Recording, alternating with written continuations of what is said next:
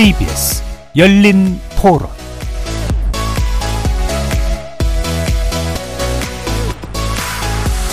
안녕하십니까. KBS 열린 토론 정준희입니다. 실무적으로 일을 하시는 분들도 분명히 책임은 있겠지만 장관 총리까지 포함해서 무책임하게 아랫사람들한테만 책임을 넘기지 않나 그 생각으로 저는 개인적으로는 나쁜 선례가 되지 않을까. 유가족들이 이 정도면 됐다라고 할 때까지는 진상 규명을 더 해야 된다고 보고 이상민 장관하고 경찰청장은 책임 소재가 없다고 봐요. 대처하는 과정에서 아무리 열심히 했다고 하더라도 현장 대응이 미숙했다라고 하면 그거는 문제가 있다고 봐요. 시스템 자체가 되어 있지 않아서 방지하지 못한 일에 대해서는 그러한 시스템을 더 체계적으로 만드는 게 우선이지 꼭 그걸 누구를 이렇게 책임을 지우게 하는 것만이 능사는 아니라고 생각합니다. 그러니까 유족들이 있을 텐데 그들만 모르시잖아요. 본인들은 안 겪었으니까. 근데 그들한테 직접적으로 이야기를 들어야지 그 안에서 이야기를 한다고 해서 답은 없을 것 같아요. 그 반쪽짜리 맞죠. 책임을 져야 되는데 잘못한 사람 한 명도 없고 유가족들은 갑자기 어느 날 갑자기 사라진 자식들 아유 말하기도 힘들어요. 일단은 위로를 해야 되고요. 무엇이 이제 잘못됐는지를 인정을 하는 것이 트라우마 치료의 첫 번째죠. 바로 어제죠. 국회 이태원 참사 국정조사 특위가 55일간의 활동을 마무리 지었습니다. 정부 책임을 명기한 결과 보고서는 야삼당 의결로 채택됐고 이에 여당은 불참했습니다. 그보다 앞선 지난 13일 경찰 특별수사본부가 이태원 참사 수사 결과를 발표하고 수사를 종료했습니다. 이로써 이태원 참사 80여일 만에 진상규명과 책임자 처벌에 관련된 1차 작업이 완료되었다고 할 수 있겠는데요. 과연 어떤 평가를 내릴 수 있을까요? 그동안 우리 사회와 정치권, 수사기관이 진행했던 진상조사와 책임자 규명 작업에 대한 냉정한 평가를 토대로 아직 찾지 못한 진실, 그리고 앞으로 해결해야 할 과제는 무엇일지 논의해보는 시간 갖도록 하겠습니다. KBS 열린 토론 지금부터 시작합니다. 살아 있습니다. 토론이 살아 있습니다. 살아있는 토론, KBS 열린 토론. 토론은 라디오가 진짜입니다. 진짜 토론, KBS 열린 토론. 오늘 토론 함께 해주신 전문가 소개해 드리겠습니다. 이태원 참사 유가족 측 법률 대리를 맡고 계시죠? 이창민 변호사 나오셨습니다. 네, 안녕하세요. 이창민 변호사입니다. 정상만 한국재난안전기술원장 나오셨습니다. 네, 안녕하세요. 정상만입니다. 차지호 카이스트 미래전략대학원 교수 자리해 주셨습니다. 안녕하세요. 차지호라고 합니다. 저희 열린 토론 문자로 참여해 주실 분은 샵 9730으로 의견 남겨 주시면 됩니다. 단문은 50원, 장문은 100원의 정보 용료가 붙습니다. KBS 모바일 콩 그리고 유튜브를 통해서 무료로 참여하실 수 있고요. 모바일 콩을 통해서는 보이는 라디오로도 참여하실 수 있습니다. 자 일단 아, 국조 특기 활동은 마무리됐고요. 그 전에 이제 어, 특수본의 수사도 나왔는 상태인데 현재까지 활동 결과에 대한 일단 간략한 평가를 먼저 좀 들어보도록 하죠. 이창민 변호사님. 일단 국조부터 평가를 하자면요.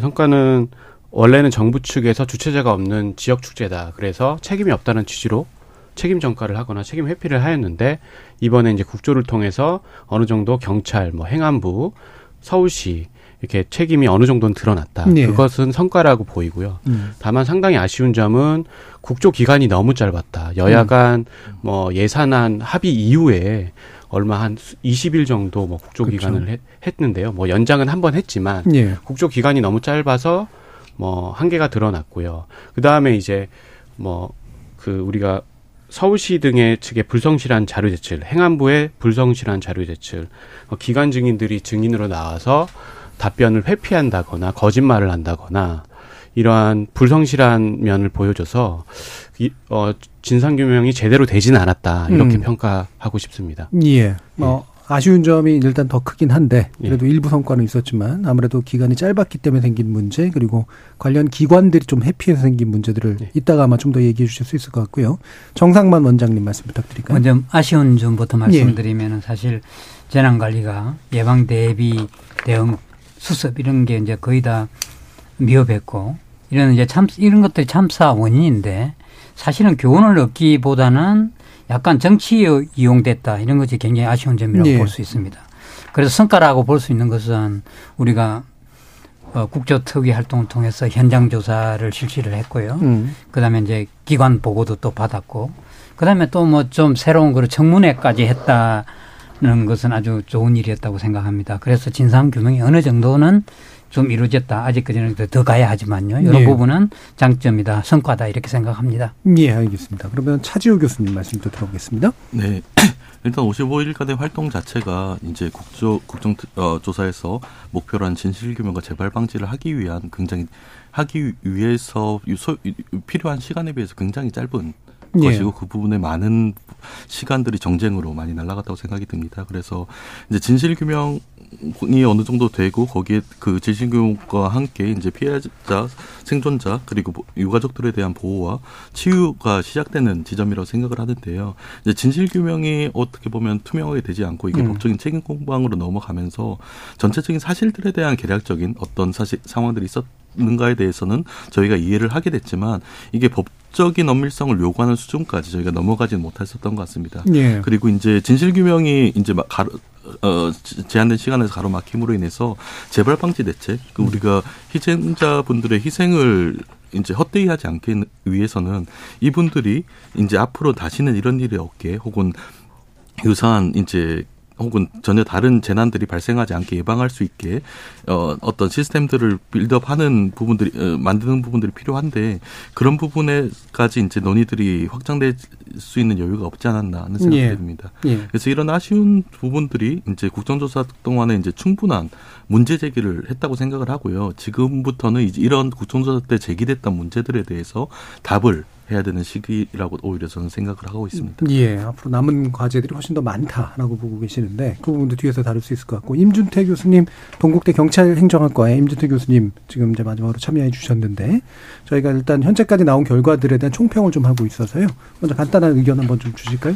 예, 사실은 뭐 국정조사 중간에 또 음. 이게 파행도 있었고 해서 또 국회의원들이 이런 일에 정말 전문적으로 조사를 할 수 있는지 사실 뭐 우리가 외국의 독일 같은 데는 이 국회에서 전문가들을 아예 네. 위원회를 꾸려서 당신들이 조사를 해라. 음. 그 결과를 국회에 보고하라. 이런 음. 식인데 우리는 이게 마치 이제 정치인들이 수사관도 아닌데 네, 이런 저 진상 규명에 직접 나서다 보면 오히려 이 정쟁화되고 또 감정적인 부분들이라든지 정치적인 어떤 그런 그 어, 상황들이 엮이다 보니까 실체적 진실 규명보다는 오히려 어, 피해자 또는 뭐 희생자 가족들 그리고 상반된 의견을 갖고 있는 사람들은 이 논쟁만 커지는 예. 이거 어떻게 보면 이 국회가 이제는 좀 이거 직접 나설 것이 아니라 전문가들을 양측에 예를 들면 여야 쪽에서 전문가들을 구성해서 좀 전문가들이 이런 일을 이제 진상을 파악을 해야지. 이게 사실 팩트를 찾아내는 것이거든요. 예. 뭐 그런 과정에서 너무 이 정치적으로 그러다 보니까 우리가 원래 의도했던 그 소기 성과가 별로 없었던 좀 그런 음. 아쉬움이 있고요.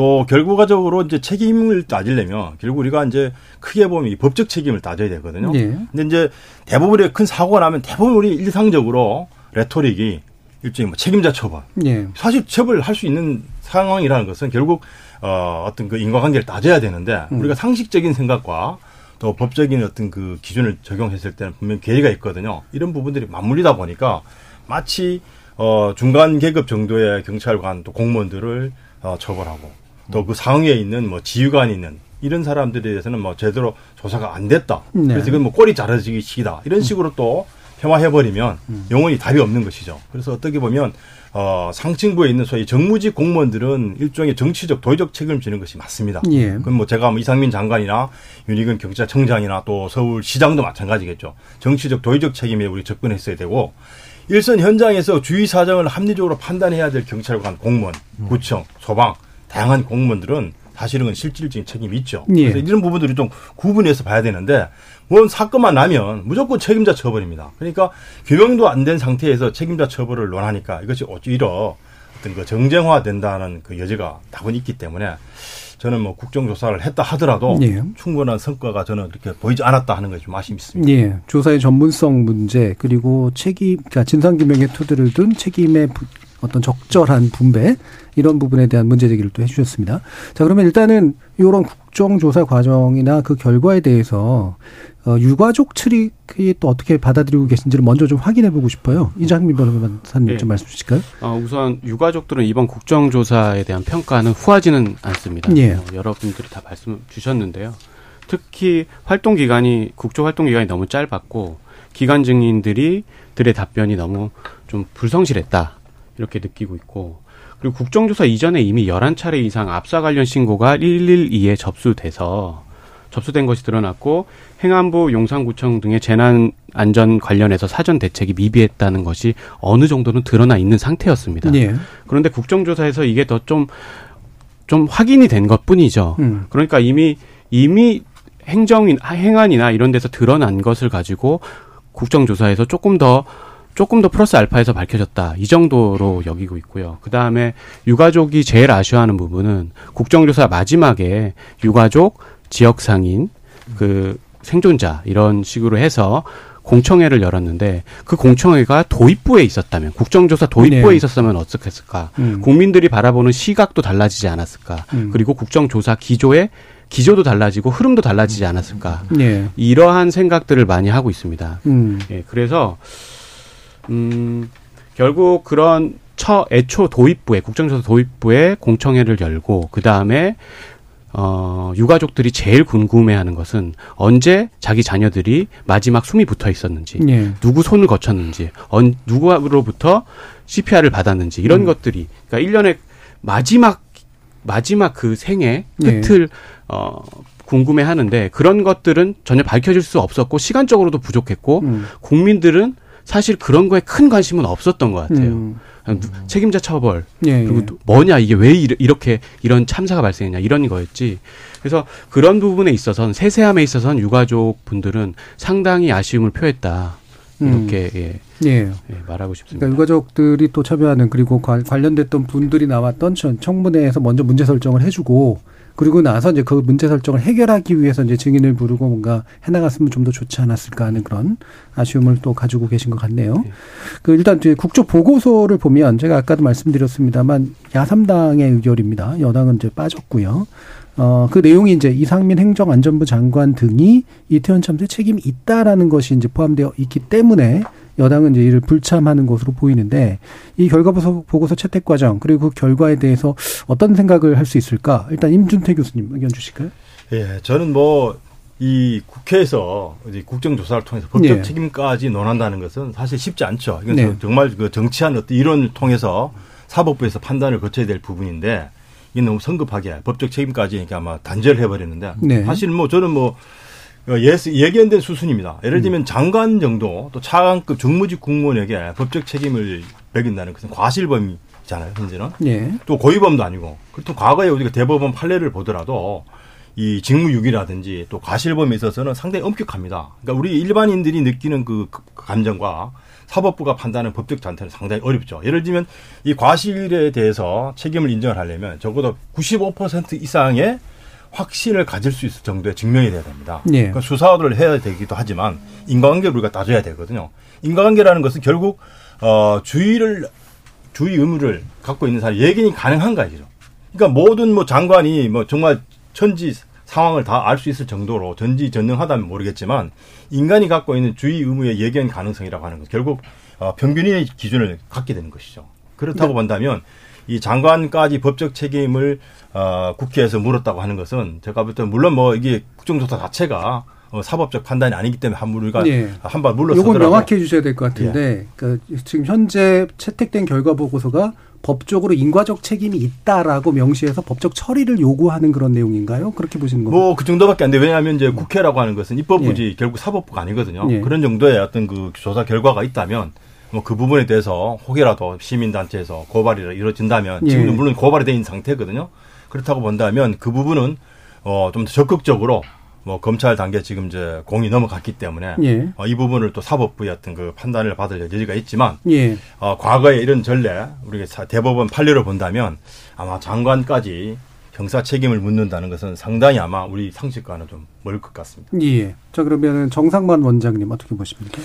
예, 재난이 발생하면 어째 조사, 그다음에 원인 분석, 그다음에 책임 추궁 우리가 얘기하는 예. 건, 그다음에 재발 방지 이런 대책은 이제 이루어져야 하는데요.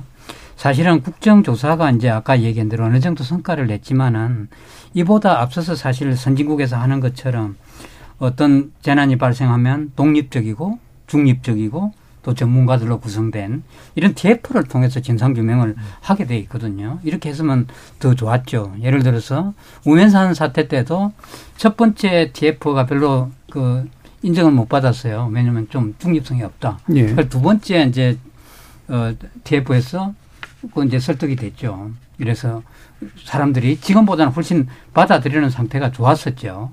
그래서 이제 우리가 얘기한 대로 행정안전부 장관이 재난관리에 중후부처의 장이라는 사실에는 뭐 의문이 없죠. 음. 그렇지만 이제 같은 내용이라 하더라도 독립적이고 중립적인 TF에서 선언하는 것이 더 효과적이었다 이렇게 음. 생각합니다. 예. 차지우 교수님. 네, 저는 이제 재난하기 전공이니까 예. 이 재발 방지 측면에서 왜 책임자 처벌이 중요한지에 대해서 생각을 조금 나눠보고 싶습니다. 예. 이제 재난은 굉장히 다양한 종류의 재난들이 있잖아요. 근데 예를 들어서 일본에서 이제 재난이라고 대표적인 재난은 이제 지진 같은 것들인데 지진 같은 경우는 이제 동일한 재난이 계속적으로 반복되는 양상을 보이게 됩니다. 그렇게 됐을 때는 이 동일한 재난에 대해서 어떻게 보면 기계적인 매뉴얼들이 존재하고 그 매뉴얼들을 실무진들 현장 전문 현장에 계시는 분들 얼마나 잘 따랐는지가에 따라서 그게 어, 어떻게 보면 실무자를 처벌을 예. 뭐안 따른 사람 처벌하고 이걸 유도를 하면 더 나은 이제 음. 재난 대응 시스템 혹은 재발 방지 시스템으로 갈 수 있는 여지가 있는데 문제는 이제 일본과 같은 치 이제 지진이 반복되는 형태의 재난들은 굉장히 좀전 전체 케이스로는 드문 면들이 있습니다. 그래서 예.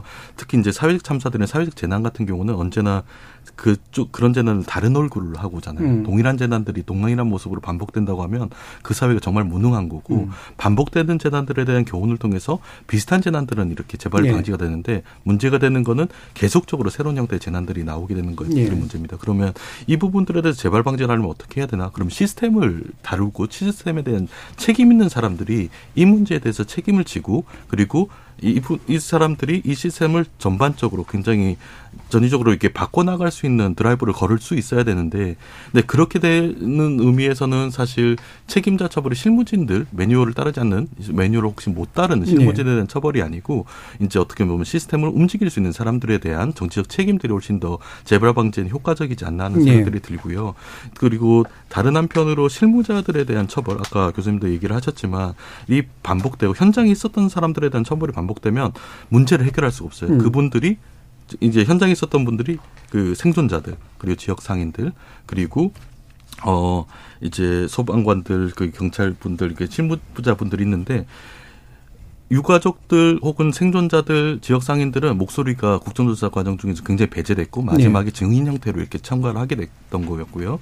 그 두 번째로 소방관이나 경찰관이 실, 실제 현장에 있으셨던 분들은 계속적으로 조사를 받고 이제 음. 그 법적인 책임을 왜 유무를 따지게 되면 현장에서 발견 여러 가지 문제점 이 부분을 개선할 수 있는 문제점들이 공유가 안 됩니다. 예. 그래서 이런 부분들을 생각을 해보면 결- 결국 실무자에 대한 책임성은 오히려 조금 더 저희가 관대하게 열고 실제 문제들을 적극적으로 공유, 내가 본 문제들을 공유하게 네. 만드는 과정들이 훨씬 더 재발 방지 효과적이고 반대로 이 전체 시스템에 대한 책임성이 있는 그룹들에 대해서는 강한 정치적인 책임들 혹은 이건 도의적인 책임보다는 정치적인 책임이 훨씬 더 가까울 예. 것 같습니다. 그 책임을 갖고 앞으로 더 나은 이제 시스템 개선들을 요구를 해야 되는 시점이라고 생각을 합니다. 예. 그뭐 전에도 저희가 토론을 할 때 이제 실무자에 대해서 이제 막 또 강한 법적 처벌 문제를 얘기하다 보면 실제로 어떤 일이 있었는지를 얘기를 잘 안 하게 된다. 이제 그런 얘기들을 했었는데요. 그래서 실제로는 많이 얘기하도록 만들고 그다음에 시스템 운용하는 자들에게는 이제 강한 정치적인 책임을 묻는 방식이 됐어야 되지 않겠느냐. 그래야 또 재발 방지에도 좀 유리했지 않았겠느냐라는 얘기 뒤에서도 좀 더 얘기해 볼 수 있을 것 같고요. 요 국조 결과에 대해서 이창민 변호사님까지만 얘기 들어볼까요? 예, 그 이번 진상 규명과 관련해서 우리가 이게 중요하게 생각하는 것이 현장에 있던 하급 공무원들, 네. 실무자들만 처벌하면 안 된다. 왜냐하면 참사 당시에 실무자들은 할 수 있는 게 많지 않았어요. 음. 거기서 이미 아비규환 상태에서 어떠한 지휘자나 머리가 없으면 할 수 있는 것들이 많지 않았기 네. 때문에 실무자만 형사처벌한다. 그러면 이건 뭐 재발 방지 대책으로 이어지지도 않고요. 그렇기 때문에 그러면은 이, 이, 이 참사가 도대체 무엇이 문제였냐? 핵심은 사전 대비에 있거든요. 네. 사전 대비 왜 안 했냐? 경찰에서 지난 적어도 5년간 사전 대비를 했거든요. 헬로윈 데이 때 이태원에 많은 인파가 운집했고 그래서 경비대를 배치한다거나 적어도 호각을 불어서 질서 유지를 하고 뭐 일방 통행도 시키고 뭐 이러한 교통 통제도 하고 이러한 일련의 과정들이 있었는데 왜 올해는 안 했냐? 이게 핵심이거든요. 그럼 네. 올해 사전 대비 계획을 세우는 자들은 누구냐? 그건 윗선이거든요. 음. 경찰청장을 비롯해서 뭐 재난안전 주무 장관들 뭐 비롯해서 왜 그런 사람들은 어떤 것도 사전 대책을 세우지 않았냐? 거기에 집중해서 어, 국정조사가 이루어졌어야 되는데 그렇지 않았죠. 112 신고가 뭐 압사 관련해서 11차례 들어왔는데 왜 대응 안 했냐? 음. 아니면 8번이나 긴급 출동에 해당하는 112 신고가 01에 코드 01에 해당하는 긴급 출동 명령이 떨어졌는데 왜 제때 대응 안 했냐? 이렇게 좀 자극적인 거. 왜 당시에 대응 안 했냐? 예. 당시에 대응 안 한 거는 사실 하급 경찰관들이 주로 책임을 지겠죠. 음. 아니면 뭐 중간 간부들이나 그게 아니거든요. 사전 대비가 핵심인데 그게 제대로 규명이 안 됐다. 저는 이렇게 판단하고 있습니다. 예. 그러니까 결과적으로 이제 방금 또 이 변호사님 말씀을 들어보면 이게 이제 국정조사가 이제 특수본의 수사와 사실 그다지 다를 바 없는 방식으로 좀 중첩돼서 이루어진 측면도 좀 있는 것 같아요. 수사 문제로 좀 그럼 넘어갈 볼 텐데요. 어쨌든 어, 현 정부는 수사위에서 밝혀진 진실에 토대를 해가지고 뭔가를 해보겠다라는 얘기를 했으니까요. 총 514명의 인력이 투입됐습니다. 어, 약 80일까지 걸린 건 아니긴 합니다만 현재까지 이제 드러난 바로는 아, 일부 이제 그 지휘부 내지 실무자들에 대한 이제 책임을 묻는 형식으로 지금 진행되고 있는데 어떻게 평가하시는지 임준태 교수님 말씀 좀 주실까요? 예, 한 500여 명의 정부 네. 수사관이 투입됐다고 해서 초기에는 좀 기대를 많이 했었습니다. 음. 그러나 어차피 이 사건의 어떤 본질적인 것이 이 과실 사건이기 때문에요. 그렇다 보니까 책임을 그 인과관계를 따진다고 하면 결국 너무 먼 거리까지 예. 우리 인과관계를 따질 수는 없거든요. 그러면 현장에서부터 차 상급 또 지휘관 이렇게 단계적으로 음. 어떤 책임의 어떤 연결고리를 찾으다 보니까 결국 어, 경찰청장은 사실 이제 국가경찰과 자치경찰로 이원화되면서 이 재난 관리라든지 또는 그 지역의 어떤 이런 질서 유지 경비 업무는 이 자치경찰 사무로 떨어져 나가면서 저도 최근에 이 법에 대해서 확인하게 됐습니다. 예. 당연히 경찰청장이 책임 있는 줄 알았더니 이 법이 바뀌었습니다. 음. 그러니까 법적 책임은 사실 벗어날 수밖에 없는 것이죠. 음. 그러다 보니까 이 자치경찰 단계로 보면 서울경찰청장이 이번에 이제 형사처벌의 예. 대상이 된 것으로 보면 음. 뭐 수사본부 차원에서는 더 많은 진실을 파내고 싶어도 사실은 뭐 이 인과관계를 우리가 적용했을 때 또 무리하게 수사를 해서 뭐 경찰 단계에서 송치를 검찰이 하더라도 나중에 또 사법부에서 무혐의가 나거나 무죄가 날 수도 있거든요. 예. 그런 관점에서 본다면 어, 경찰 특수본에서도 국민들의 기대에 못 미칠 수는 있지만 적어도 법 집행 기관으로서는 아마 어, 기본의 어떤 그 판례라든지 이런 것을 충분히 고려해서 어떤 입건한 것으로 그렇게 음. 보여집니다. 예, 지금 말씀처럼 이제 김광호 서울 결- 경찰청장이 자치 경찰의 책임자로서 어, 사전 예방 그리고 사후 관리에 최종 책임을 져야 할 수밖에 없다 정도로의 결론인데요.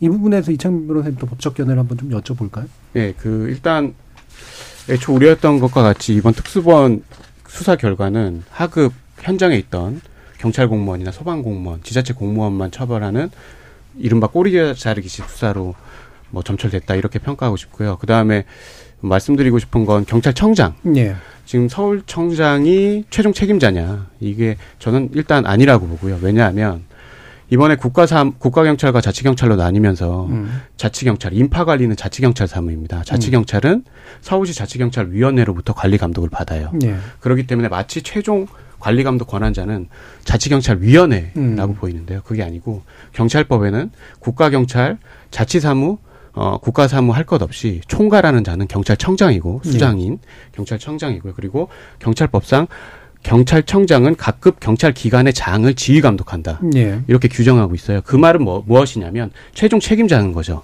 권한의 다발이 많은 아, 권능의 다발이 많은 권한을 많이 가지고 있고 즉 최종 책임자로서 책임을 져야 되는데 그러면은 법적 책임을 져야 되냐? 저는 그렇다고 어느 정도 그렇다고 보는데요. 그게 왜 그러냐면 이번에 서울청장이 마약 관련 범죄 단속 예방만 신경 썼단 예. 말이에요. 자기가 자인하다시피. 그런데 이 지난 5년간 적어도 대비를 아까 말씀드렸던 것처럼 인파 관리 대비를 했거든요.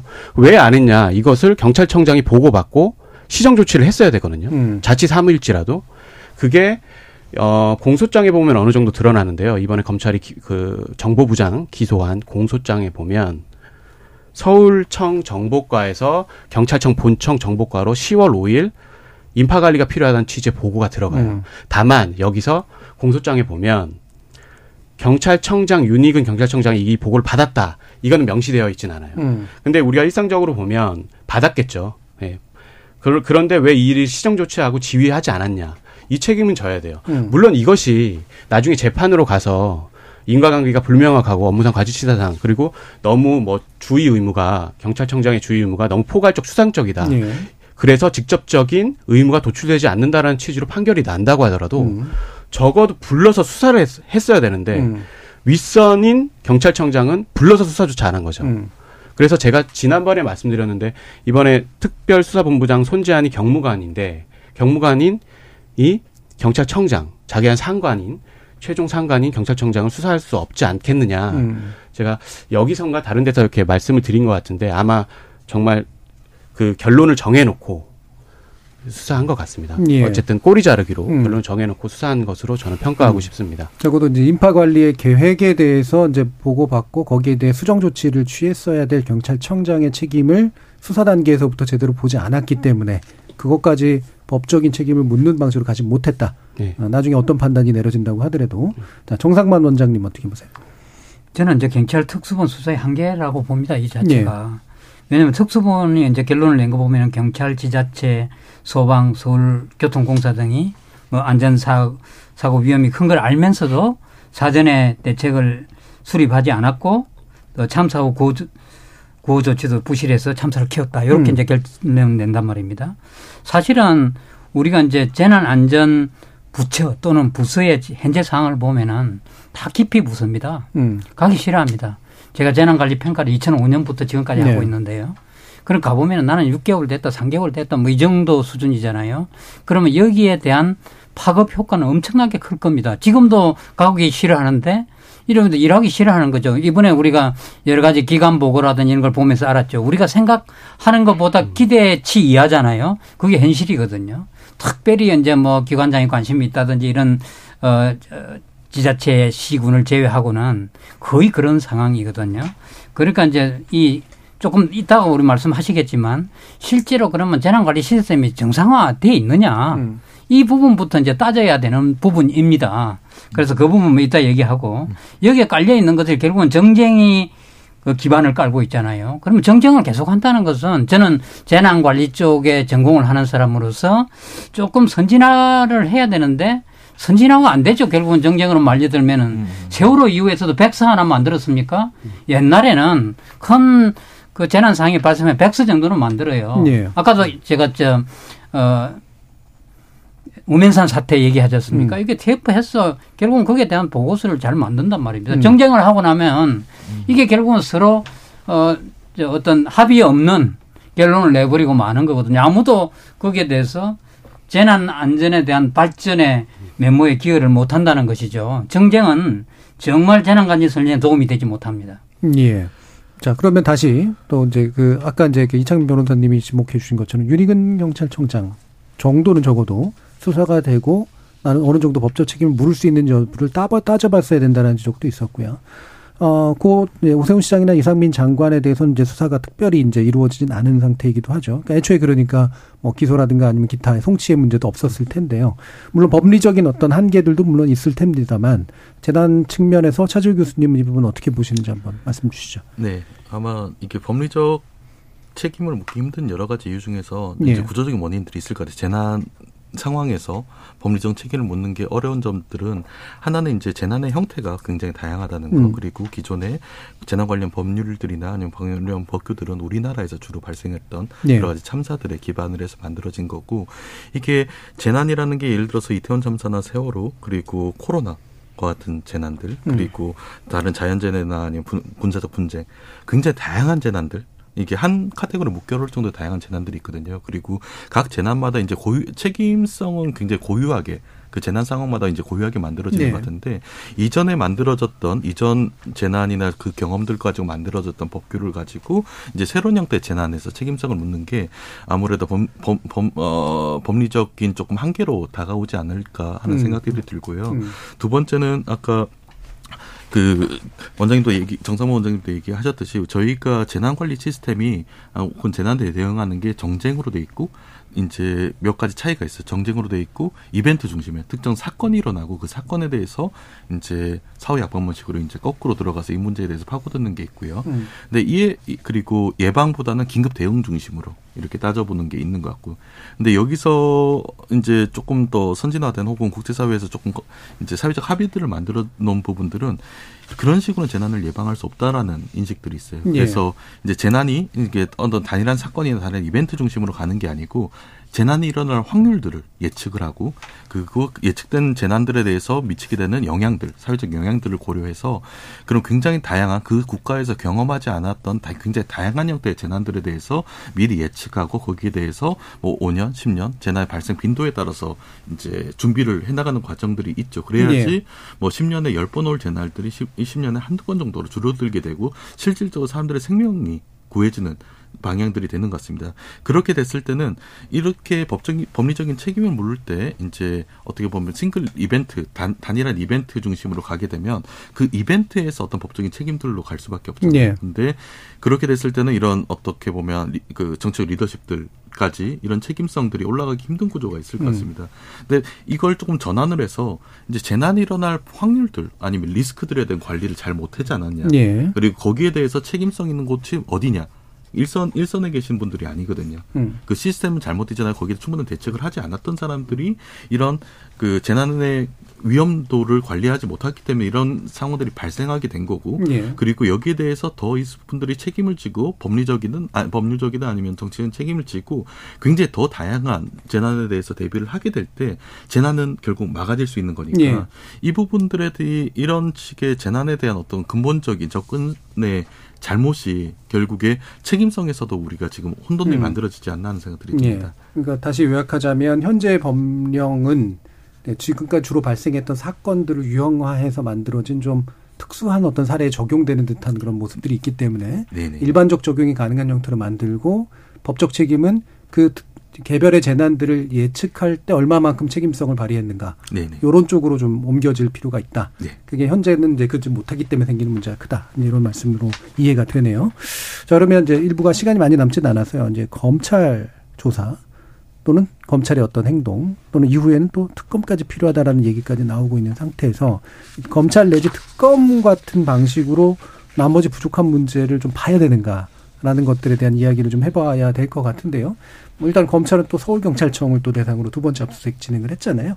어떻게 좀 진행돼야 된다고 보시는지 임지태 교수님 말씀 주실까요? 예, 일단 뭐 검찰이 공이 넘어갔기 때문에 예. 그동안 경찰 단계에서 아마 짚어보지 못한 음. 그런 이제 이슈들까지도 아마 다 챙겨볼 수 있을 여지가 있습니다. 왜냐하면 네. 경찰 수사를 보완할 수 있는 권한이 있기 때문에 그 과정에서 이 서울경찰청과 또 경찰청 간의 어떤 그 이 관련된 사항에 대해서 사전에 음. 충분히 어떤 예고 기능을 했는데 본청에 적극적으로 대응하지 않았다든지 아니면 또 용산 경찰서 단위에서 서울 경찰청 쪽으로 어떤 정보 라인이든 경비 라인이든 음. 충분한 그 내부의 프로세스에서 이런 것이 이제 예견이 되었음에도 불구하고 적절한 주의무를 하지 않았다든지 음. 이런 부분들이 이제 혹시라도 뭐 특수본 차원에서 제대로 그 규명되지 않은 사항이 있다면 뭐 검찰은 아마 그런 걸 밝혀낸다면 상당히 수확이 음. 있을 것입니다. 그러나 음.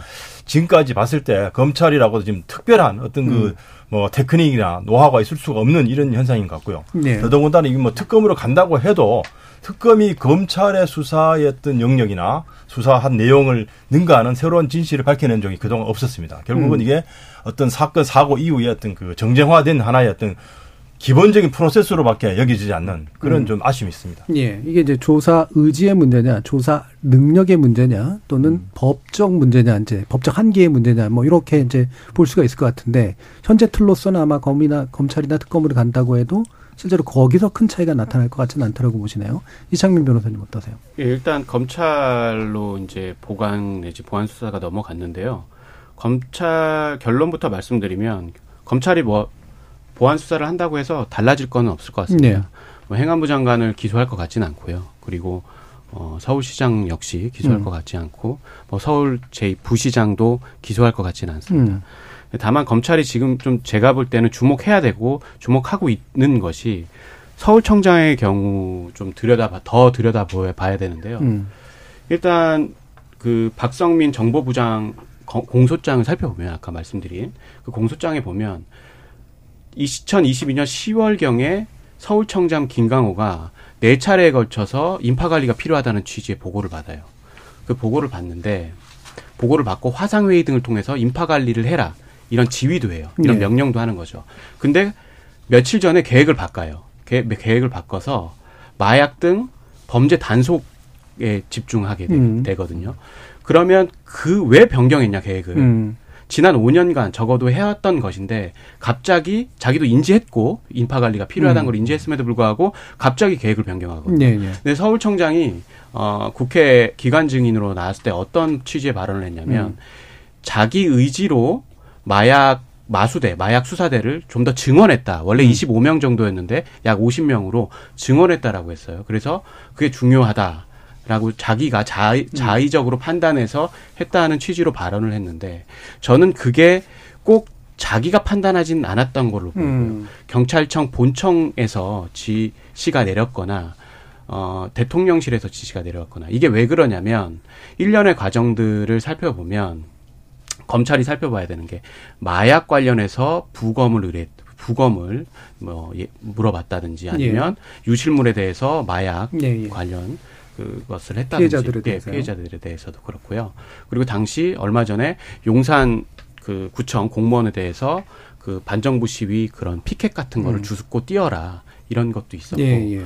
그래서 이게 전반적으로 왜 이런 상황이 발생했나 대통령이나 국정 기조 자체가 음. 범죄 단속 마약 단속에 집중하라는 취지였기 때문에 그런 기조를 따라간 것이냐 음. 아니면 직접적인 지시가 내려온 것이냐도 검찰에서는 살펴봐야 되는 거고요. 예.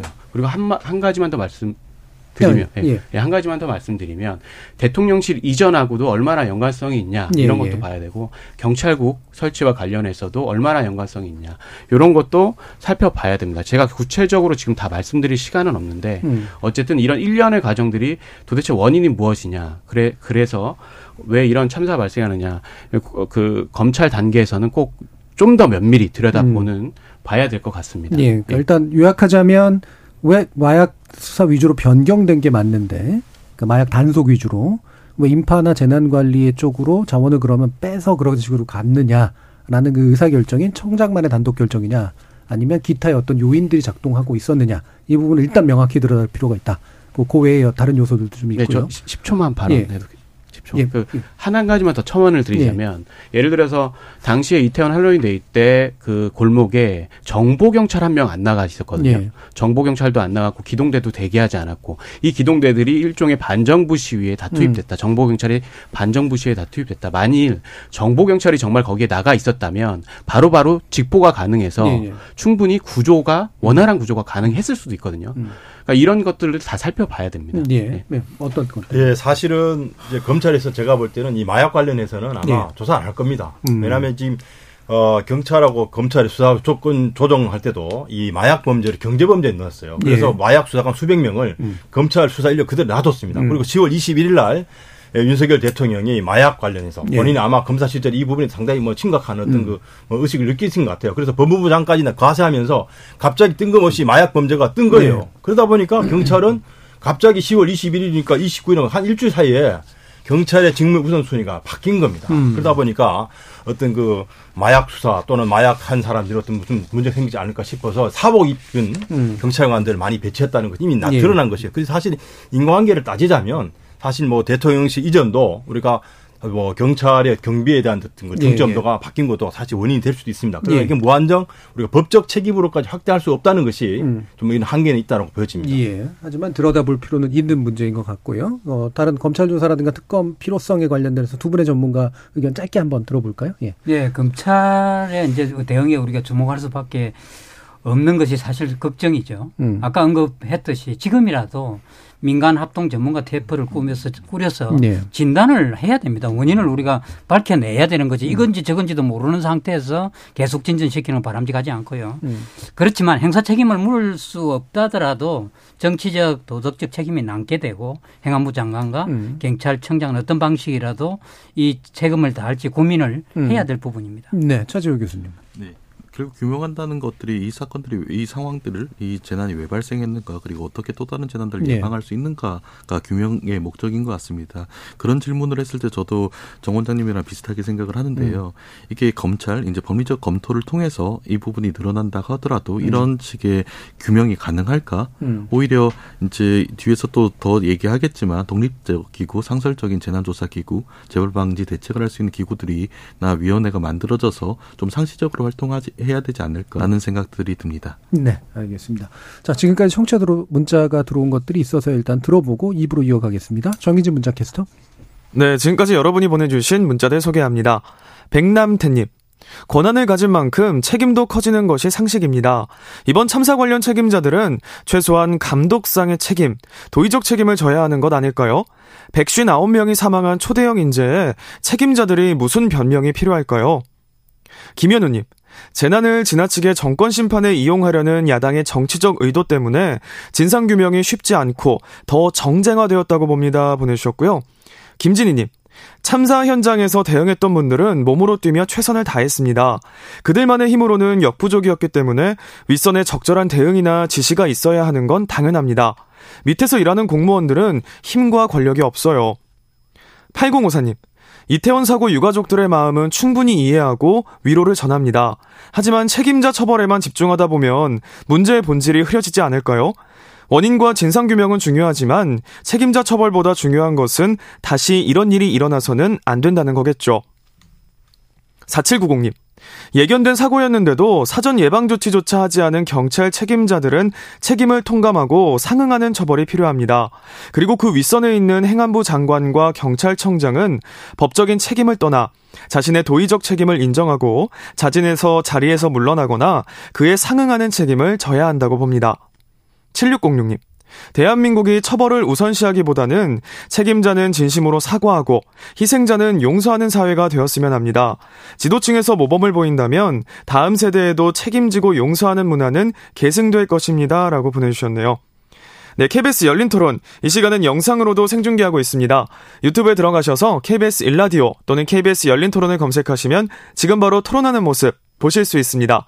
방송을 듣고 계신 여러분이 시민 노객입니다. 계속해서 청취자 여러분들의 날카로운 시선과 의견 보내주세요. 지금까지 문자캐스터 정희진이었습니다. 토론이 세상을 바꿀 수는 없습니다. 하지만 토론 없이 바꿀 수 있는 세상은 어디에도 없습니다.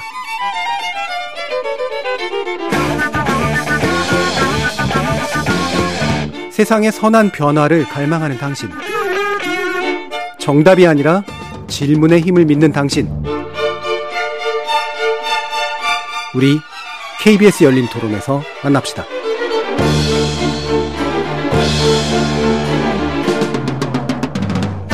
KBS 열린 토론 이태원 참사 이후 80일을 평가해 보고 있는데요. 임준태 동국대 경찰행정학과 교수, 정상만 한국재난안전기술원장, 차지호 카이스트 미래전략대학원 교수, 그리고 이창민 변호사 네 분과 함께 하고 있습니다. 어, 일단 이제 국조 그리고 수사에 대해서 그 미진한 점들에 대한 어, 이야기들을 일부에서 좀 나눠봤는데요. 어, 일부에서 공통적으로 또 많이 얘기해 주셨던 내용들이 좀 더 독립적이고 전문적인 그리고 정치로부터 좀 거리를 둔 조사기구가 필요하다. 그게 이제 진상규명에 훨씬 더 어, 유리하고 대책 마련에도 훨씬 더 나은 조건을 만들 것이다라는 얘기를 주시는데요. 지금 유가족들도 역시 이제 비슷한 취지의 어떤 의견을 내고 있는 것 같은데 일단 그 의견들이 어떤 건지를 이창민 변호사님께 한번 여쭤보겠습니다. 일단 진상 규명을 위해서는 독립적인 조사기구가 필요하다라는 취지의 발언들을 많이 하시고 예. 의견이 거의 그쪽으로 모아지셨습니다. 그 이유는 이미 국정조사에서 많은 것이 밝혀지지 않았고 그리고 어, 특수본 수사도 많은 것이 밝혀지지 않았기 때문에 좀더 어, 형사적 책임을 묻는 수사보다는 좀더 음. 광범위한 조사가 필요하지 않냐. 그, 그 이후에 그 진상 규명을 하고 대책을 세워야 되지 않냐. 이런, 그래서 아무래도 어, 독립된 진상 규명, 뭐, 위원회라든지 기구가 필요하다. 이렇게, 어, 주장을 하, 하고 계시고요. 다만, 특검은 아까 잠깐 제가 말씀을 못 드리고 넘어갔는데, 특검과 같이 가야 되냐, 진상조사위가. 네. 뭐, 이 부분에 대해서는 조금 논란의 여지가 있긴 하는데요. 음. 특검의 경우는 함부로 제, 저, 제 개인적인 생각도 함부로 이제 특검을 설치하면 안 된다라는 생각을 갖고 있는데 그 이유는 특검이 특별검사가 누가 임명 되냐에 따라서 그 방향성이 완전 달라질 수 있고요.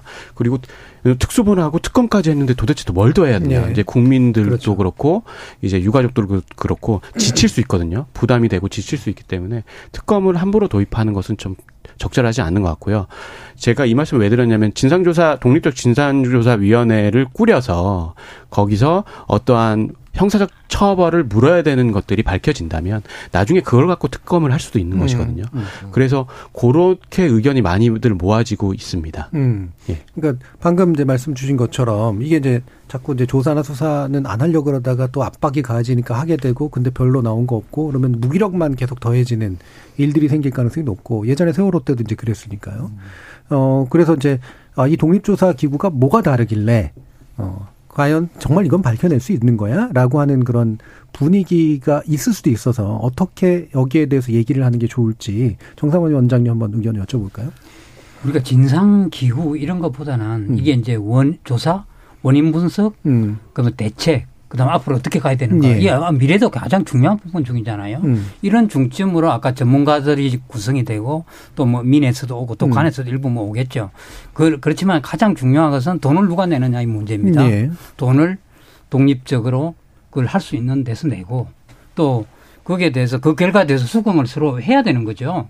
그 이상 거기를 수긍 안 하면 이제 다른 방법이 없는 거거든요. 그런 식으로 전개를 하면 제가 그, 저 아까도 말씀드렸지 않습니까? 우면산 사태를 근본으로 삼으면 첫째 실패했거든요. 음. 왜냐하면 원래 위에 군 부대가 문제가 됐다 예. 이렇게 얘기를 하니까 약간 서울시에서 이걸 이제 드라이브를 했단 말이죠. 음. 그러니까 서울시가 니들이 가해자인데 왜 음. 이렇게 하냐 이렇게 된 거잖아요. 그래서 더 독립적으로 계속 갔던 거죠. 예. 그러니까 그 뒤로는 뭐 100% 수긍이 있겠습니까마는 음. 굉장히 받아들일 수밖에 없는 상황으로 가는 거죠. 우리가 그런 상황으로 가는 게 중요하죠. 예, 예. 그러니까 이게 이제 자칫 물론 진상 규명 되게 중요한 문제인데 진상 규명에 따른 책임자 처벌을 목적으로 뭔가를 한다 그러면 이제 자꾸 그렇죠. 이게 이제 부담들이 생기잖아요. 그렇죠. 그게 아니라 말씀대로 엄밀하게 무슨 일이 있었는지를 알아내고 재발 방지를 위해서 우리가 알아낼 것들을 최대한 알아내자. 요런 정도의 어떤 취지나 방향이 좀 필요할 것 같은데 결국 이제 근본적인 문제를 지적하기 위해서 필요한 거니까요. 이 부분에 대한 차주 교수님 의견 한번 여쭤볼까요? 어떤 것들을 짚는 게 좋을까? 네, 우선 저는 이제 그러니까 원래 의사였으니까 예. 피해자들의 고통들, 생존자의 음. 고통들에 가장 그게 가장 이제 음. 관심을 가지고 있습니다. 그게 가장 중요한 문제이기도 하고요.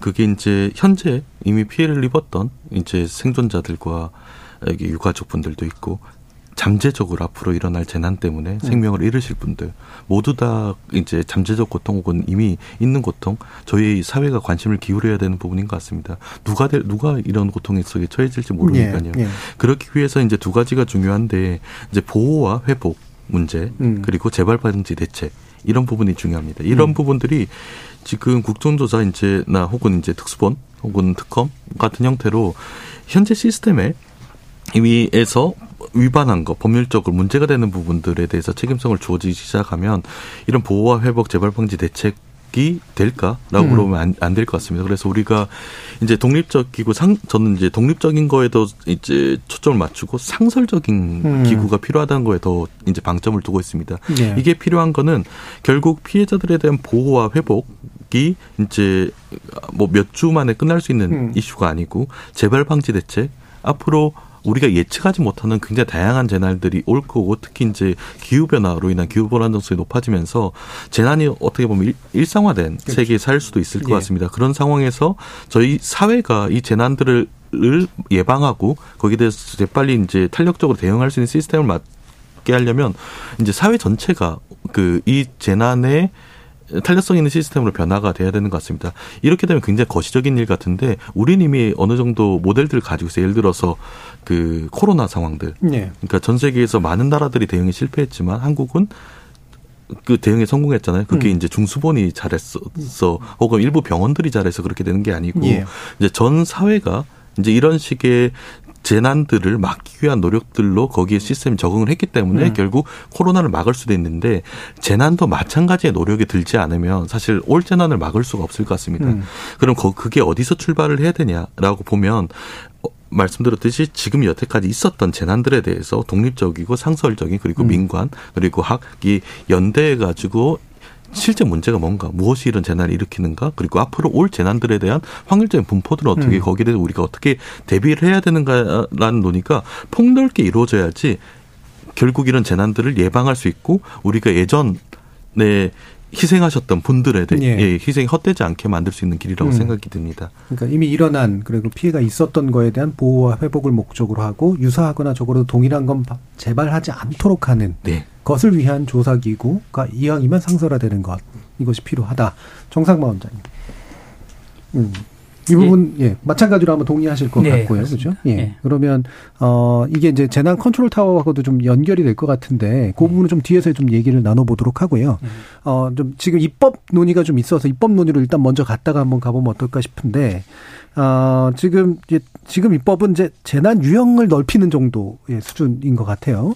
여기에 대해서 임신대 교수님 어떤 생각이신지 한번 말씀 들어볼까요? 그렇죠. 이게 뭐 재난 유형이 우리가 교과서적으로 예. 이론적으로 딱뭐 고정된 개념은 아닌 것이고요. 또 워낙 이제 사회 상황이 바뀌고 또 음. 지구 환경 변화 또 예측할 수 없었던 사건 사고들이 옛날에는 한두 명이 사망했던 게 10명, 20명 넘어갈 때는 그럼 감히 피해 규모를 어디까지 할 것인가. 음. 이런 것들을 이제 총체적으로 다루려면 어 국민들을 제대로 보호하려면 이런 개념 정의들도 좀 학술적으로 또 음. 입법적으로 할 필요는 있다라고 보여지고요. 예. 만약에 필요하다면 뭐 이번 사고까지도 뭐 재난의 유형이라 이건 뭐 사실은 어 액시던트거든요. 예. 나쁘게 우리가 자는 재난이라면 디제스터라고 그러는데 분명히 예. 이게 좀 개념 차이는 있습니다. 그렇다면 어, 많은 인명피해가 난 수십간의 이런 사건도 우리가 재난 유형에 어, 포함시킴으로써 어떤 입법적인 역할이라든지 국가의 어떤 개입 또 국가의 책임을 높인다고 하는 측면에서는 상당히 그 논의할 만한 그런 실익이 있다고 보여집니다. 예. 일단 이제 재난안전법의 틀 안에서 일단 문제를 되도록이면 해결하는 것 정도에서 일단 얘기를 주셨고요. 이창민 변호사님 이 부분 입법 과제에서는 어떤 부분을 짚어주실까요? 예, 저는 지금 입법 과제를 논하기는 조금 이르다고 예. 일단 판단을 하는데요. 물론 입법도 중요하고 법적 공백이 있을 수 있습니다. 음. 그런데 이번 참사와 관련해서 저는 법적 공백 은 크게 없다고 보고요. 음. 제도적 시스템도 크게 없다고 봅니다. 그 이유는 이미 당시 참사 당시에도 긴급 명령이 발동됐고 112 신고가 압사라는 워딩까지 들어간 신고들이 많이 들어왔음에도 불구하고 어떠한 조치도 취하지 못한 것이거든요. 음. 참사 피해가 확산되는 것도 방지하지 못했고 이게 다 시스템은 있는 거거든요. 그리고 세월호 이후에 우리 재난 시스템을 많이 또 갖췄거든요. 네. 시스템이 다 있는데 운영하는 사람이 잘못한 거죠. 즉 음. 어, 정책 기조도 그렇고 어, 공무원들의 뭐 무사 안일주의라든지 이런 것들도 이런 것들을 먼저 좀 들여다 봐야 된다. 음. 뭐 수 그 수조 1조 5천억이었나요? 그 그런 시스템을 구축했는데 네, 네. 세월호 이후에 그런데 뭐 된 것도 없고 사실 지금 이런 참사가 발생했고 그리고 재난관리법은 그러니까 모든 법이 공백 없이 촘촘하게 규율할 수는 없거든요. 음. 무슨 시행령과 그 밑에 하위 규칙 등을 통해서도 그건 불가능합니다. 음. 그렇기 때문에 이건 입법 공백으로 발생한 참사라고 볼 수 있기 때문에 음. 어 지금 입법을 한다는 것은 좀 너무 이르지 않나 예. 이런 생각을 하고 있습니다. 볼 수 있기 때문에라는 말 표현을 쓰셨지만 입법 그러니까 현재 법이나 시스템 자체는 사실은 그렇게까지 큰 공백이 있는 건 아닌데 네. 필요하다면 나후 나중에 이제 그 입법 작업을 하고 현재로서는 왜 운용이 잘못됐나를 보는 게 좀 더 필요한 문제 같다. 맞습니다. 이렇게 예. 의견이 셋네요. 정상만 원장님 어떠세요?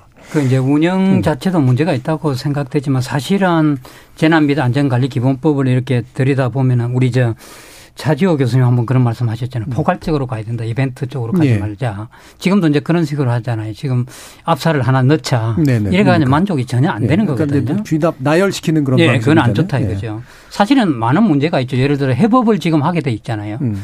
뭐 매뉴얼에다 보면은 우리가 어 안전한국 훈련 같은 데 보면 13개 해법을 해라. 이러지만은 안 하면 아무 그 제재를 갈 게 없어요. 음. 이런 것들을 권리와 책임을 자꾸 분명히 할 필요가 있어요. 음, 컨트롤 타워도 똑같죠. 음. 그냥 협조해라 이러면 안 해도 그만이잖아요. 음. 이런 부분을 정확하게 하고 책임과 권리를 분명히 따져줘야죠. 권리 있을 때는 내가 주관기관이라 해. 그런데 책임이 지금 우리는 아니라 해. 이런 게 다 지금 애매하기 때문에 이런 부분이 있는 거거든요.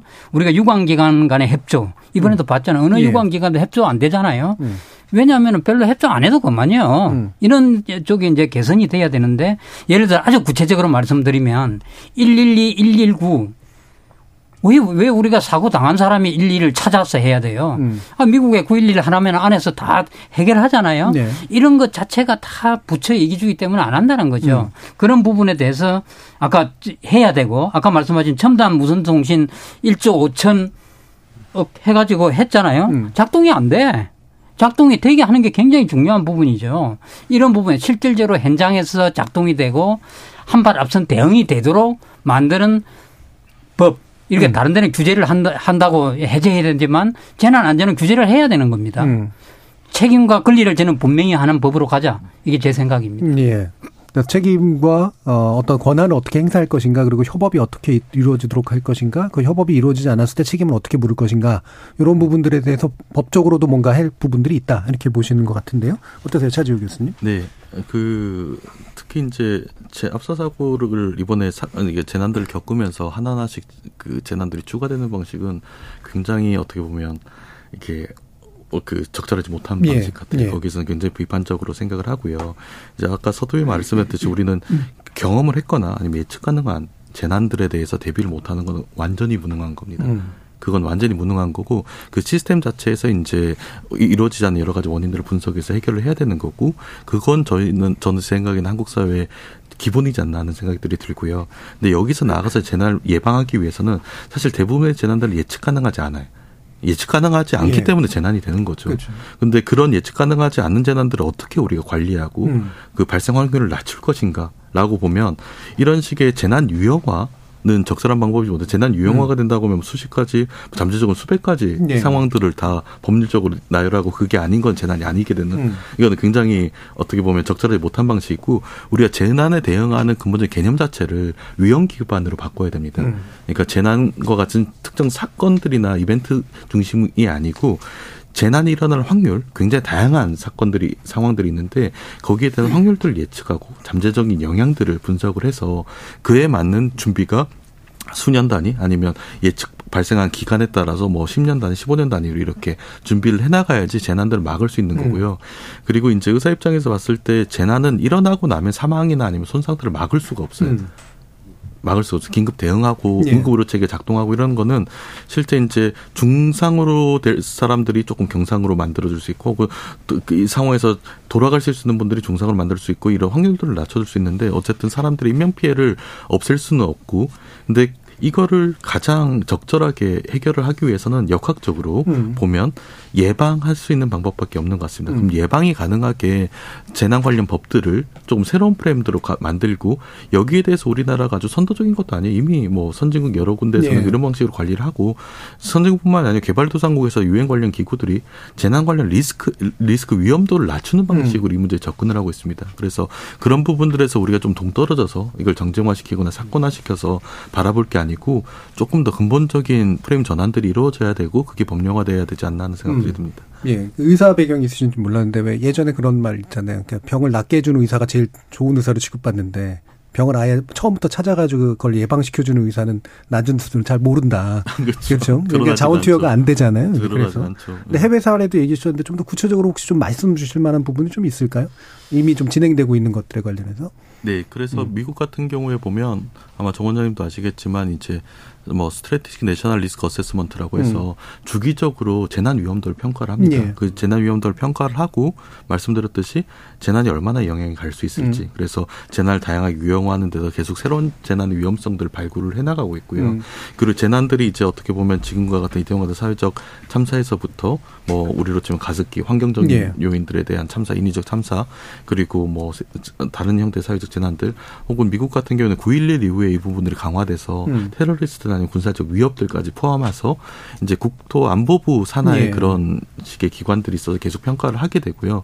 거기에 대해서 이제 계속 그 제대로 어떻게 보면 위험 관리들을 해나가는 음. 면들이 있습니다. 그렇게 됐을 때 이제 사실 재난을 막을 수, 예방하고 이런 부분들이 굉장히 어려운 일들이죠. 예측 음. 가능하지 않은 재난을 어떻게 막느냐라고 할 때는 이런 식의 위험 관리를 하는 형태로 갈 수밖에 없을 것 같고요.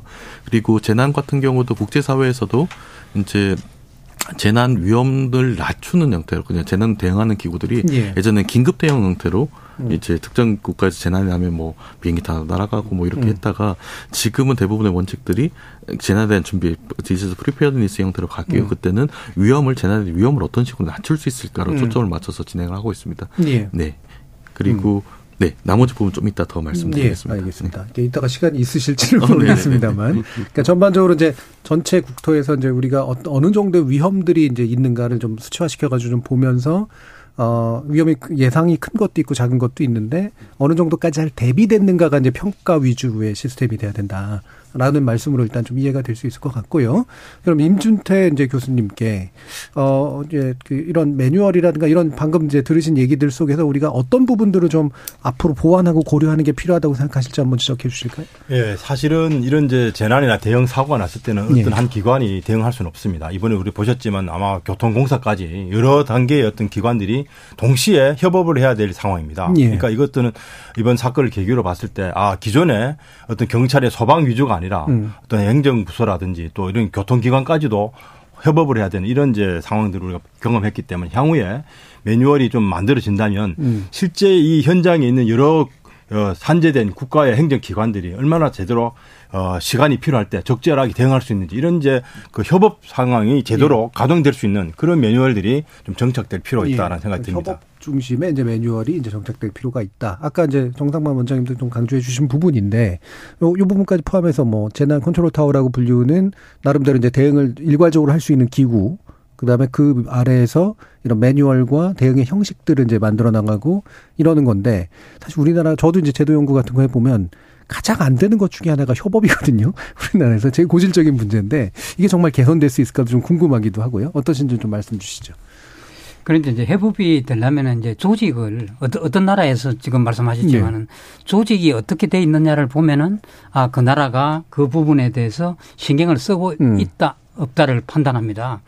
당장 우리나라에서 우리 재난 안전만 보면은 재난 안전을 담당하고 지금 저 컨트롤하는 사람이 재난 안전관리본부장 음. 차관 급입니다. 차관도 아니고. 예, 예. 이분은 차관 회의도 참가 못 해요.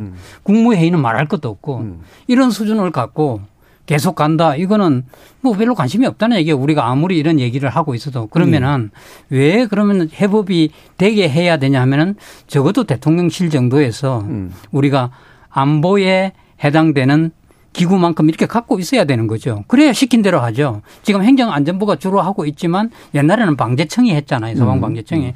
소방방재청이 할 때는 차관급이 하니까 더말안 들어요. 예. 차관이 하니까. 음. 어, 여기 행정부서에 가면은 차관급이 뭐 장관급을 평가하러 왔냐. 음. 이렇게 얘기한단 말이죠. 그러면 그만한 위치에 어떤 컨트롤 타워를 결정해야 되고 음. 아까도 말씀드렸지만 그러면 그만한 위치에 있으면 자기가 책임과 권한을 동시에 해야 되는데 편할 때만 컨트롤 타워란 음. 말이죠. 그럼 사실은 이것들이 그러면 이제 조금 조금 제가 말씀을 더 드려야 될지 모르겠지만 예. 이게 이제 자꾸 얘기하면 그러면 중앙 정부가 이렇게 튼튼해야 되고 지방 정부는 아무것도 아니냐 또 이렇게 반론을 예, 예. 얘기를 하는데 사실 재난은 지역에서 일어나거든요. 음. 지역에서 제일 잘 할 수 있게 그렇죠. 만들어 가야 되는 거죠. 거기도 지금 그 어떤 전문 인력이 굉장히 부재하잖아요. 다 도망가고 별로 안 음. 한단 말이죠. 그러면 지역에서 할 수 있는 예를 들어서 지역의 장이 우리가 얘기하면 구청장 이런 뭐 강력시도지사 이런 사람들이 제일 일 컨트롤 타워죠. 음. 그 다음에 그럼 중앙정부는 컨트롤 타워가 아니냐. 지금처럼 159명이 사상자가 날 가능성이 있다 이런 경우에 도달하기 때문에 중앙정부에도 단단한 컨트롤 타워를 갖고 있어야 되는 거죠. 그래서 그게 보루죠. 예. 그러게 아까 저 국토안보부 말씀하셨습니다마는 그 연방재난관리청이 있잖아요. FEMA가. 미국에. FEMA는 보통 때는 지역에다가 항상 예방 대비 대응 쪽에 자꾸 지원을 해주죠. 음. 우리는 지원을 해주면 또 컨트롤 하려 그래 지역을. 예. 그 지원을 해주다가 아 이거 지역에서 할 수 있는 capacity를 넘어선다. 음. 이때는 FEMA가 가서 한단 개입하고. 말이죠. 음. 이러니까 FEMA를 존경하는 거잖아요. 음. 우리는 지금 보루가 없어요. 음. 중앙정부가 완전 개입했다가 또 완전히 안 했다가 예. 어떤 때는 뭐 내가 저 컨트롤 타워를 했다가 음. 안 했다가 질병관리청이 지금도 뭐 컨트롤 타워인지 보건복지부가 컨트롤 타워인지 대통령실이 컨트롤 타워인지 알 수 없게 mix 시켜 버린다는 거죠. 예. 이런 것들을 분명히 조직을 갖고 있어야 권한과 책임 아까 제가 몇번 음. 말씀드립니다마는 이런 아니 국무 저 회의에도 참가하지 못하는 음. 재난 안전 쪽에서 아니 차관급 회의에도 참가하지 못하는 이런 상황에서 이거 고칠 생각은 지금 아무도 안 하고 있습니다. 예, 예. 이런 것들을 우리가 이슈로 삼아야 되지 않을까 생각합니다. 예. 그러니까 결국에는 죄송합니다. 어, 책임을, 그러니까 권한을 누릴 때는 컨트롤 타워라고 그러고 책임을 져야 될 때는 나는 아니라고 하는 이 구조를 바꿔야 된다. 자, 이제 마무리 발언 하실 시간이어가지고 마무리 형식으로 들어볼게요. 한 1분 정도씩. 예. 임준태 교수님. 사실 뭐 우리나라 행정안전부가 과거에 총무처와 내무를 합쳐놓은 거거든요. 예. 사실 내무부가 소방, 경찰, 해경까지 관장했던 그 시절이 있었습니다. 저는 최근까지 있었던 국민안전처가 좀 행정안전부로 또 흡수가 됐잖아. 예. 해경 쪼갰다가 붙였다 뭐 느렸다 하는데 이제라도 행정안전부를 안전하는 분야를 담당하는 부서와 음. 정부의 그 총무 기능하는 음. 그 분리해야 됩니다. 지금 뭐 행정안전부 장관이 인사 관리하고 조직 예산까지 하고 거기다가 안전의 책임자로 하니까 본인 전혀 모르는 사람이 앉아가지고 그 사건 치은 거거든요. 그래서 정부의 최소한 그 기능 음. 자체를 아, 내무부 또는 뭐 안전부라든지 음. 이런 식으로 해서 좀 구분해서 어, 중앙 정부부터라도 이 안전과 재난에 대해서 명백한 어떤 가이드라인이 정부 조직에서부터 필요하다 저는 음. 생각을 하고 있습니다. 그러니까 행정 쪽을 전담하는 쪽과 안전을 쪽을 전담하는 쪽이 확실히 분리될 필요가 있다. 이장 이창민 변호사님. 아, 예. 그러니까 저는 마지막으로 차 교수님이 아까 말씀을 잠깐 음. 하셨는데요. 독립적 기구인데 조사 기구인데 음. 상설 기구로 상설에 또 망점이 있는 것 같은데 저도 이것을 찬성하거든요 개인적으로. 예. 그래서 어, 유가족들의 이번에 의견도 반영하는 조사도 필요하지만 어, 상설로 해서 평상시 때는 매뉴얼도 개발하고 음. 훈련도 하고 협업도 시키고 한번 가동도 시켜보고 그래서 사전 대비를 철저하게 할 수 있 도록 하는 것이 저는 사실 무엇보다 중요하다고 생각합니다. 예. 그리고 이제 정말 마지막으로 제가 이제 유가족을 좀 대변해서 드리고 싶은 말을 잠깐만 드리겠습니다. 2차 가에 관련해서인데요. 네. 네. 사실 자식을 먼저 떠나 보낸 이들인데 뭐 이번 국조도 그렇고 특수본도 그렇고 당연히 불만족스럽겠죠. 마, 자녀의 마지막을 적어도 알고 싶어 하시거든요. 음. 그래서 대체 원인이 뭔지 마지막은 어떻게 되는지 궁금한 거기 때문에 국정조사나 특검 뭐 이런 거 다른 여타의 뭐 기구들을 요구하는 거지 돈을 뭐 더 받기 위해서 이거는 정말 아니거든요. 그래서 그런 취지의 뭐 돈을 더 받기 위해서 이른바 뭐 뭐법 파리 이런 것 이런 2차 가에는 안 했으면 정말 좋겠습니다. 예. 마, 지막으로이 말씀 드리고 싶습니다. 네. 예. 차지호 교수님. 네, 그 2차 가에 말씀드려서 우선 그 부분부터 언급을 하고 싶은데요. 저희 그 우리가 논의와 이런 정쟁들이 음. 이런 이제 유가족들과 생존자들한테는 앞으로 평생 살아갈 사회적 환경들을 구성해 버립니다. 그래서 이런 환경들이 굉장히 좋게 구성이 되면 아픔이 치유될 수 있는데 치유되고 회복될 음. 수 있는데 어떻게 보면 이런 저희가 만드는 지금 식의 환경 제 염려는 이분들이 평생 이 고통을 가져갈 수 있는 환경을 조성하지 않을까라고 생각해서 우리 사회 모두가 배려가 필요한 부분인 것 같고요. 그리고 한 가지 더 말씀드리면 이제 그 독립적인 상설적인 기구라고 제가 강조를 했던 게 예를 들어서 미국의 9.11 상황 이후에 네. 거기서도 여러 피해자들이 생겼지 않습니까? 생존자들도 있고 또 하나는 이제 거기 일선에서 일했던 경찰관, 그 소방관 분들 이 부분에 이 분들에 대한 피해 조사가 지금도 이어지고 있어요. 음. 20년 전에 이뤄졌던 게 지금도 이어져 있고 조금 더 제가 놀랐던 점은 2090년도까지 예산이 잡혀 있습니다. 네. 그래서 그 당시에 그, 그 상황 속에서 태아가 있었던 음. 그 아이가 아이가 임신해서 이렇던 있었던 아이들의 음. 건강 문제까지 파악을 해서 쭉 이제 100년에 걸친 네. 조사와 연구가 이루어져야지 사실 이 정도 긴 호흡이 있어야지 그 상황 사람들이 실제 어떤 피해를 입었는지 음. 어떤 상황에 놓였는지에 대한 근거들이 만들 수 있는 것 같습니다. 예. 그래서 우리가 그 수많은 재원들 여기에 투여하고 이렇게 길게 호흡으로 가져가는 이유들에 대해서 다시금 한번 네. 되새겨보고 조금 더 긴 호흡으로 이 문제에 임할 필요가 있을 것 같다는 생각이 듭니다. 저희가 이제 종료 시간이 나서 여기서 이제 마무리 져야 될 것 같은데요. 자, 오늘 KBS 열린 토론 함께 해주신 정성만 원장님, 차주호 교수님, 이창민 변호사님, 그리고 임준태 교수님 네 분 모두 수고하셨습니다. 감사합니다. 세상에는 시간이 중요한 문제들 많죠. 12구 이태원 참사 역시 그런데요. 사전에 주목해서 예방하지 못했고 문제가 발생했을 때 제대로 대응하지 못했고 참사의 진상을 명확하고도 폭넓게 밝히지 못했습니다. 흘러보낸 시간, 기억을 흐릴 뿐 아픔 지우지 못합니다. 앞으로 남은 시간에 무엇을 할 것인지 또렷이 기억하고 실천하기 위한 우리의 노력이 더 중요해졌습니다. 지금까지 KBS 열린 토론 정준이었습니다.